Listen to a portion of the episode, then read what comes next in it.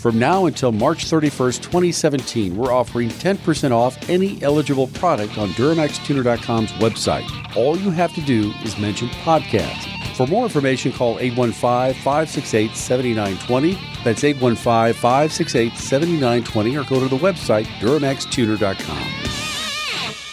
The following podcast contains explicit language.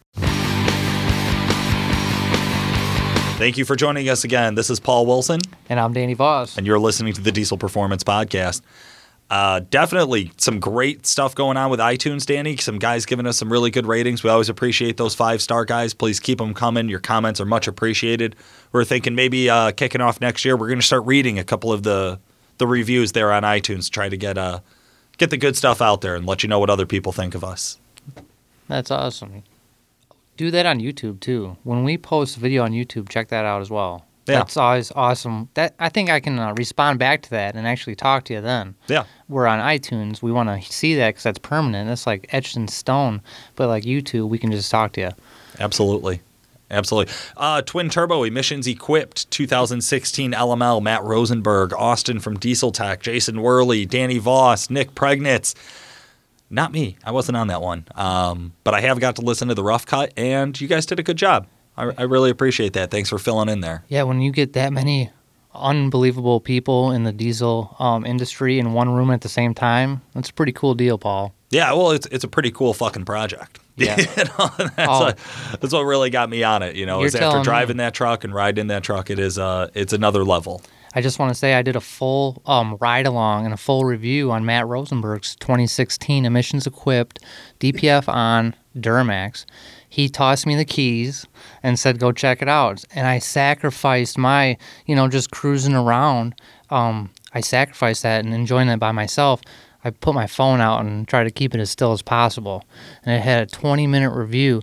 And uh, man, I couldn't tell you how awesome it was to drive that truck. Absolutely. What's what's your YouTube channel? You posted that on, Danny. Um, I put it on uh, Danny at DuramaxTuner.com. That's uh, you know, my YouTube setup. That's your YouTube handle. Awesome. Okay, so definitely search that. Otherwise, you can always just search Duramax Tuners YouTube channel. Check out all of the shows that we've published there. Uh, we try to keep up on them. It's a slow upload process, but we do what we can. Uh, definitely, also, if you haven't listened to Dynamite Diesel Products, Yes. Dynamite Diesel Products with Lenny uh, Reed. Man, what a great episode. He really just had so much good insight. Uh, we agreed on so many points without having to discuss it. It was Yeah. it was a lot of fun. He really painted a great picture on what um, fueled up, where it goes, you know, how it works through the injector and everything like that. It was pretty awesome. Absolutely. And then, of course, Tyler Kipp uh, coming out of industrial injection, real world budget build, 986 real wheel, rear wheel horsepower. Little ghetto fog in there, but uh, we'll still give the number to him, huh? I don't, well, we were going through this whole episode, and I didn't even know until the end that Tyler worked at Industrial Injection. Yeah, our, our second interview from an industrial injection uh, employee there. Yeah, absolutely. Sean Baca, of course, with 2,400 horsepower after last year's UCC. Speaking of UCC, Danny and I are going to be so happy to join you At the UCC, April 21st, 22nd, and 23rd in, Indy. In Indy, absolutely. We will be the official podcast of the Ultimate Callout Challenge 2017. very honored, very excited for that. We've already gotten started uh, interviewing uh, one contestant. We started off with Nick Priegnitz. You can hear his interview. It's about 20, 25 minutes long, just talking about the UCC truck. Uh, and his process with it. So I thought that was that was a lot of fun. Really excited to do those for all of the contenders of the UCC. and we're gonna interview them. We're gonna talk about the good, the bad, and the ugly about their builds. We're Absolutely. gonna. I'm gonna try to find a hole in their project and try to ask them, kind of pick at them a little bit, and you know, kind of stuff that other people would say maybe behind their back, like, "Hey, why?" Didn't, like I asked Nick, well, "How come you aren't spraying nitrous?" Yeah, You know, what are you doing? What are you, everybody's spraying nitrous, and you're not spraying nitrous. right. You know, so I'm gonna try to find that in each and every guest. I like it. I like it. Really get in there. Good, tough interviewing. Yeah, just step up your uh, interviewing skills, Paul.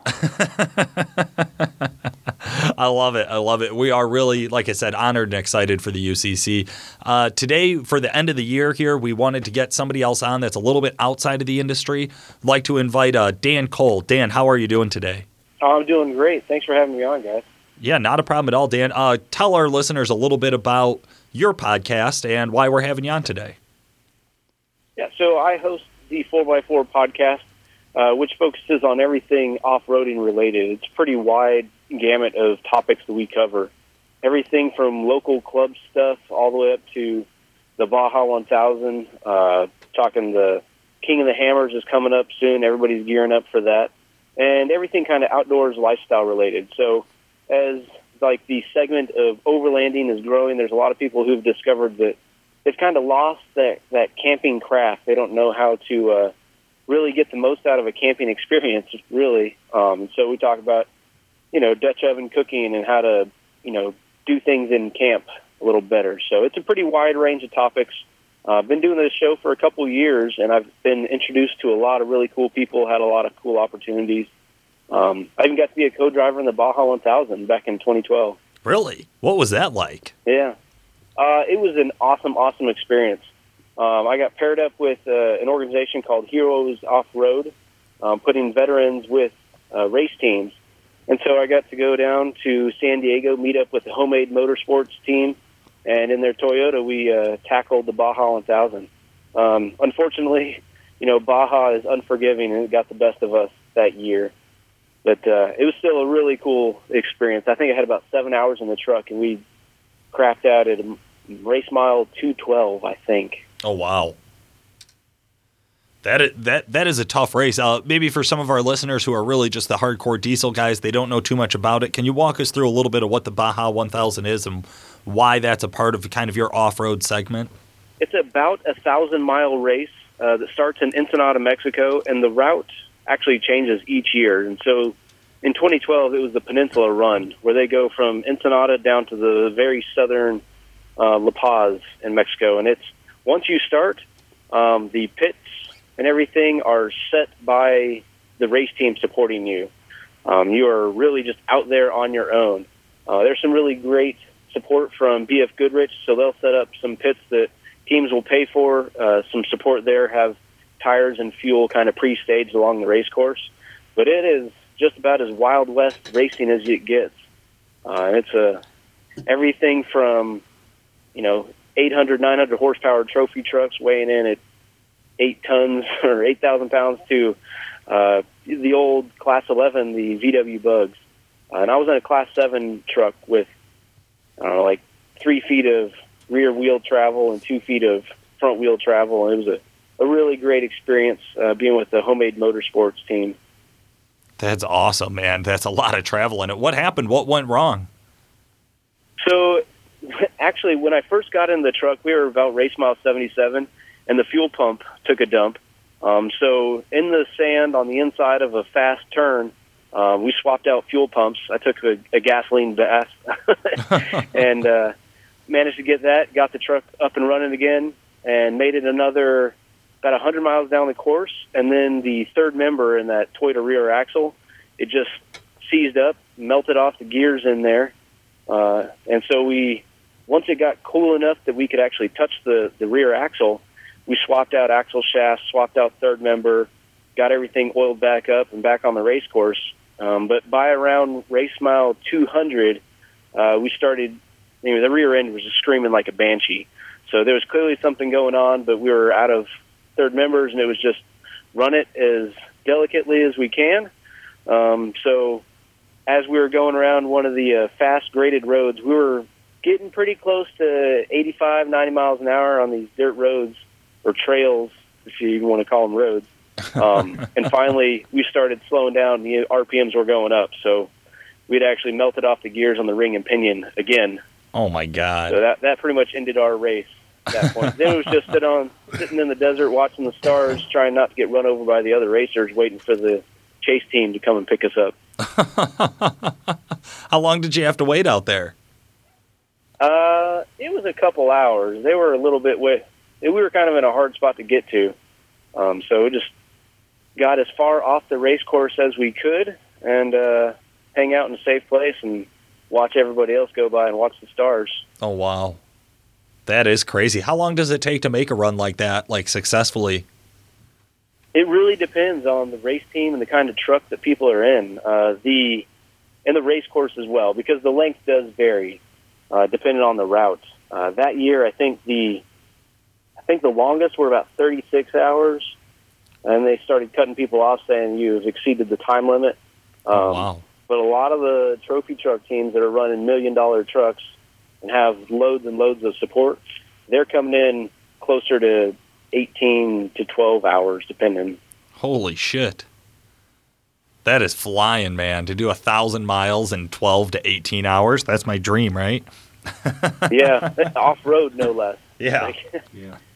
And, and what's what a lot of people don't understand is that it's you see the videos where they're just flying through the dunes and over these bumps and just cruising across the desert. But really, the race is the average speeds is closer to 25 or 30 miles an hour because there's some really technical sections that they got to work through with a big, heavy, wide truck. Um, but then they make up that time when they get out to those wide open areas. Gotcha. Gotcha. Okay.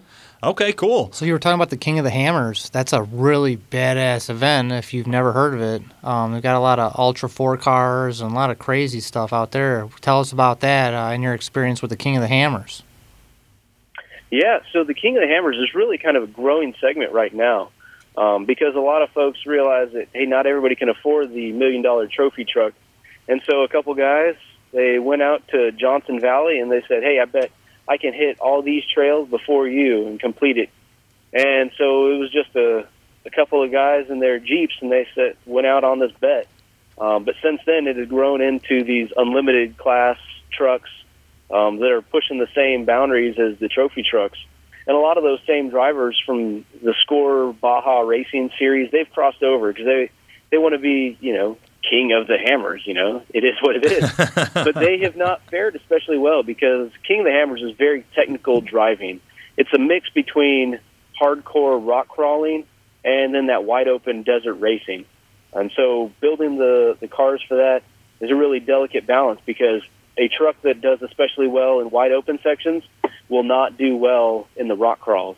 And then a rock crawling buggy, it's not going to do well in a wide open desert. And so it's it's a real challenge finding that balance and then a driver who's got the skills to be able to do both of those types of driving well.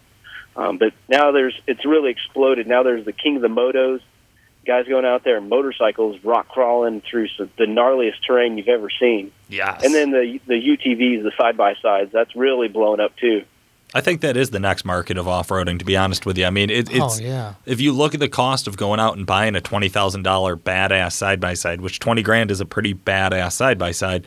I mean, it's hard to imagine that I'm going to go buy a Wrangler and dump ten or fifteen grand into it to convert it over to be somewhat equal. I mean, for most practical purposes, right? Twenty grand ain't nothing for a side by side. I have a buddy with ten grand into his E-Z-GO. Yeah. I have a buddy with thirty five grand in his side by side, and he's still talking about doing stuff. It's like wow, doesn't stop. It's worse than a I- diesel the, addiction. the biggest challenge that I think they got to get over with the side by sides is the road legalness, um, where you, know, you can spend, you know, ten grand on a clamped out Jeep, put ten grand into it, and you have a really awesome built Jeep that you can drive on the road. Whereas Right. you spend twenty grand on a side by side, and you still got to get the trailer, you got to get the tow rig, you got to get all the other gears just to go out and enjoy the thing. So that's one of the biggest challenges. If there was a way they could make those side by sides road legal, I think they'd hit the sweet spot, and the market would really explode more than it has already. Yeah, yeah, that's a that's a good call. I mean, we are starting to see the OEMs, at least some of them, cater a little bit to this kind of off-road segment, and I thought it was pretty interesting. Uh, we just actually, my fiance and I just went out and we got her a, a Jeep Cherokee, and there's of course the Trailhawk edition with the trail rated, and I really personally I couldn't rationalize putting her in it because the only thing I could find that was different is that in the Trailhawk trail rated version, it got cool colored tow hooks and it had a super, super, super low gear for rock crawling. Uh, have you guys starting to mess around with any of these brand new vehicles that are coming out from the OEMs like this, the the trail rated uh, Cherokee or the Wrangler right off the factory showroom floors? Are these pretty solid off road vehicles, or do they still need to be modified? So it really depends on who it is you're talking to and what they want to do with it. Um, because, you know, for where I go, you know, I'm on a, I drive a Jeep Cherokee as well, but it's what people would consider the real Cherokee. Uh, it's a 99, not the new 2014, the newer Cherokee. yeah, Uh, he's but got the 4.0, modified. It's got Paul. 8-inch lift and 35 inch tires and lockers front and rear. Whereas the new Cherokee is really aimed for somebody who wants to get good gas mileage, have great road manners, commuting to and from each, to work each day, and then on the weekend be able to go and explore some mild trails. Yeah. Um, and so for that purpose, I, I think the Cherokee does a great job. Uh, but people are really considering those more soft roaders than off roaders, and they'll kind of the gateway drug into the real off road and the Jeep market. I like that. I'm gonna I'm gonna pitch Yeah. that to the wife. Actually, that's exactly what I'm gonna tell her. It's like, we bought you a soft roader. Don't worry, this is cool. You can do it. Don't worry the, about the fact that you slid off the road into the ditch again. Um, yeah, and that's why they make those tow points bright red so that you can find them. You get stuck enough, you don't need to see them. Talking from a uh, professional, you know, Right, It's right. Been No, I stuck like in, it. You know, axle deep in the mud before. You're looking for that big red hook. I like it. I like it. Okay. Oh, well, how about diesels in off-roading? That's something that, as far as my experience goes, we see a lot of swaps. I don't see a lot of guys necessarily. Well, I have seen some mud racing, you know, so Yeah. or some monster trucks, like some pretty extreme builds. But I wouldn't say it's real normal to see diesels out in the off-road world. Do you guys run into it very often? You know, it's not something I see very often, which is unfortunate. It's something that, you know, my professional job, I'm in the military, and so I work with heavy diesel engines and very off-roadable vehicles all the time. Um, but you just don't see it too much in the, you know, the regular civilian off-road sector. Um, and I think that has to do a lot with the weight. Uh, like the, one of the best examples really is the Ram Power Wagon. And Ram Trucks has said flat out numerous times that they will never put a diesel motor into the Power Wagon, and it all comes right down to the weight. Um, but I have seen it. You know, I had a, a buddy in Texas who took a uh, the 4BT out of the old Frito Lay truck, one of those box vans, Oh and dropped it into his CJ7, and he would just idle right across all the obstacles. And one time I saw him get on to like a 35, 40 degree incline on a hill climb, and as soon as he romped on the throttle, you know, it dumps black soot everywhere and cleared out the mosquitoes for the square mile around where we were. but all afternoon he was just idling along, and it was just a great time. Um, so that's one of the things I've looked at before. What is it going to take for me to put a diesel motor into a Jeep? And every time I go and test drive one of these new Jeeps, I, I always end up looking at the, the Jeep guys and say, you know, until I can get a diesel motor in this vehicle that can fit 35s right on it from the factory, I'm not, I'm not in the market for a new Jeep. Well, I'm glad you Um, brought that up, Dan, because just at this year's PRI show down in Indy, where we're going to be at, real close, um, you know, they just announced that Cummins, Cummins himself, has a 2.8 liter four cylinder conversion that you can stick in your Jeep. And I think it's going to be huge, man. Yeah. I think they're going directly after that off-road package uh, for this exact reason because the 4BTs is the only thing I've ever seen. Well, I've seen a few 12 valve swaps, but but 4BTs are, are primarily what I've seen thrown in a Wrangler Yeah. or something like that. And just like you said, Dan, they just they idle. You, you know, I mean, you could put anything behind it because it's a, such a simple package and there's there's so few electronics. I was really excited to hear about this new Cummins crate motor program. 2.8 liter, four cylinder, Cummins. Cummins Common Rail. I mean, it Yeah. sounds identical to the 2.8 Real liter close. Duramax. Uh, I'll be interested to find out more about it, to see what the differences are. And think about having like a four door Sahara X, you know, with that conversion. Oh man, I mean, you'd you be got to king be of the trails. king of the trails, and you Oh, still got to be killing the fuel mileage. Yeah. So, and that was the thing with those those four BTS. I think the hard part with them was the was the livability. I, those are very heavy on the vibrations. They're loud. Uh, so it'll be interesting to see what the uh, 2.8 does. Um, any idea what it's putting out in terms of numbers? It was right around 200. I was reading about just similar, uh, you know, right around 200. I think 210 maybe. Yeah, that sounds about right for that size motor, 180 to 200. Yeah, but it's going to be. I mean, they were talking about the missions equipped, where it's going to have DPF, um, EGR, SO, you know, everything that Yeah. we always talk about. Um, and then now you're going to have to tune with all that emissions on, so it'll be a clean burn and trail rig. It'll be pretty cool, man. Absolutely. And Dan, we're going to ask you a few more questions about off-roading and diesel right after a quick word from our sponsors. Hi, I'm Phil Grandinetti, Service Manager at Calibrated Power Solutions. As you probably know, we install high performance equipment for your diesel truck twin turbo kits, dual fueler kits, injectors, our stealth turbos, our DT750 and DT1000 transmissions. But what you may not know is that our techs can also diagnose and repair most of the systems on your truck, including electrical, starting and charging, AC, brakes, ABS, steering, and suspension. So please call us if you're having issues with any of the systems on your truck. We will help you through the process of diagnosing and repairing the problem. You can reach us at 815 568 7920. That's 815 568 7920. And we're back with Dan Cole from the 4x4 podcast. Appreciate you joining us, Dan. You know, Paul, I was wondering how are we going to try to intersect these two podcasts? And I think it's really cool. The more podcast listeners we both have, the better. And uh, Dan Cole has a great following. And why not introduce this new package? I just found out about it. I'm in the industry, and uh, it's news to me, so I know it's news to everybody. So we got the 2.8 liter Cummins that you can put in a Jeep. Selected different Jeeps that you have to look it up to see if yours qualifies. You know, qualifies. But how awesome is that? I mean, a Yeah. 2.8 liter. Everybody's doing these big, heavy 4BT conversions. It's um, you know, something that you hear about, but now having something that's all emissions intact um, that they'll sell you that you can just plop right into your your Jeep.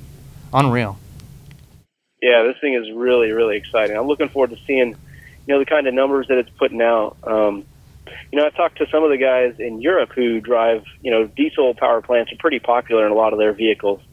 And turns out a lot of them actually want to switch over to gasoline just because of the, you know, romping on the throttle to get up to highway speeds with the diesel, um, just from the factory is kind of lower power, you know, like 160 horsepower doesn't sound like a lot, but if in turn you get over 300, you know, foot pounds of torque, you know, that's a, a big difference. Yeah, it's a usable application of power, and I think that's the big difference in a, a diesel compared to a, a gasser. As we start to look at those comparisons, is we we usually end up talking about power curves, right? So where's where can we use the power, and where do we have power? Obviously, with diesel, we have all this really usable low end torque, right? So we have this grunt to move at very low speeds, a large load. Well, that's ideal for off roading. The weight would be your trading factor, which I would imagine you would have to balance that out with a little bit of suspension love. Nothing too crazy. Uh, most of the time, as we start to compare it, even after talking to guys like Nate Mueller, who put a LMM Duramax in a 2010 Camaro. 2010 Camaro, which is one of my favorite projects, uh, he really said there was only about a 300 pound difference, you know, from one to the other. So, I mean, that's not the end of the world, you know, if we can balance that out with some springs or some some coilovers or something along those lines. Um, what I think is really interesting is as we consider like what have they done in Europe is they have a lot of stock. They're not really into modifying the diesel the way that the the U.S. is, you know, or North America is in general. And so that's where I think that like the emissions equipped tuning and and turbos and things like that. That's something that our side of the pond is obviously much better with, and I see that being a, a much bigger avenue for off-roading guys. I know I have done a like I said a mud race truck before where he wanted 37s on it with like a, a six inch lift. I want to say was enough to clear it because there wasn't much turning. And uh, he wanted twin turbo, big injectors, motor build. I mean, we did it 750 rear wheel horsepower, and the thing's a fucking monster, to be honest. Like, it, it, one of my favorite trucks. So it's possible. Yeah, that.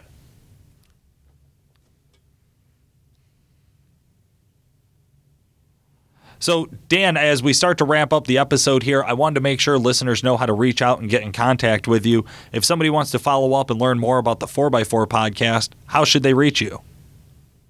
You know, the very best way is to head over to the website, uh, the 4x4podcast.com, and that's 4x4, like you'd find it on the side of any proper uh, pickup truck.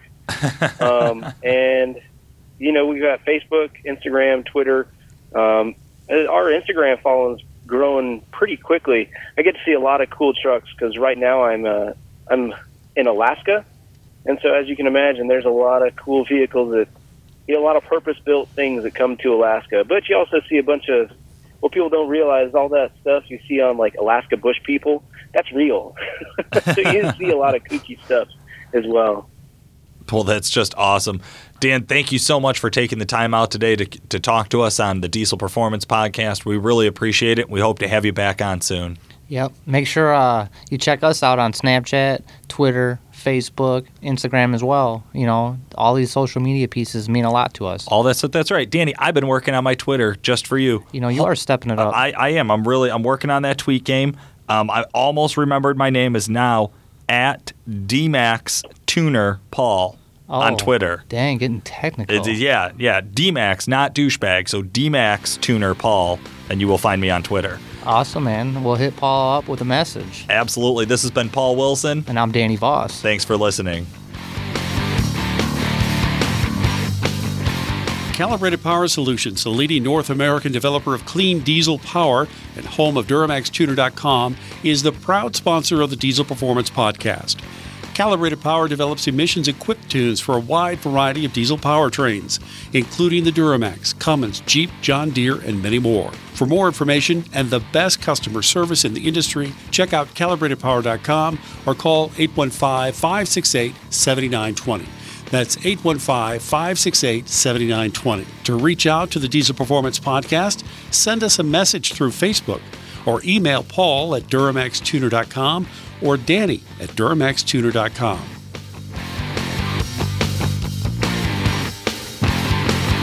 Really excited to do those for all of the contenders of the UCC. And we're gonna interview them. We're gonna talk about the good, the bad, and the ugly about their builds. We're gonna. I'm gonna try to find a hole in their project and try to ask them, kind of pick at them a little bit, and you know, kind of stuff that other people would say maybe behind their back, like, "Hey, why didn't?" Like I asked Nick, well, "How come you aren't spraying nitrous?" Yeah, You know, what are you doing? What are you, everybody's spraying nitrous, and you're not spraying nitrous. right.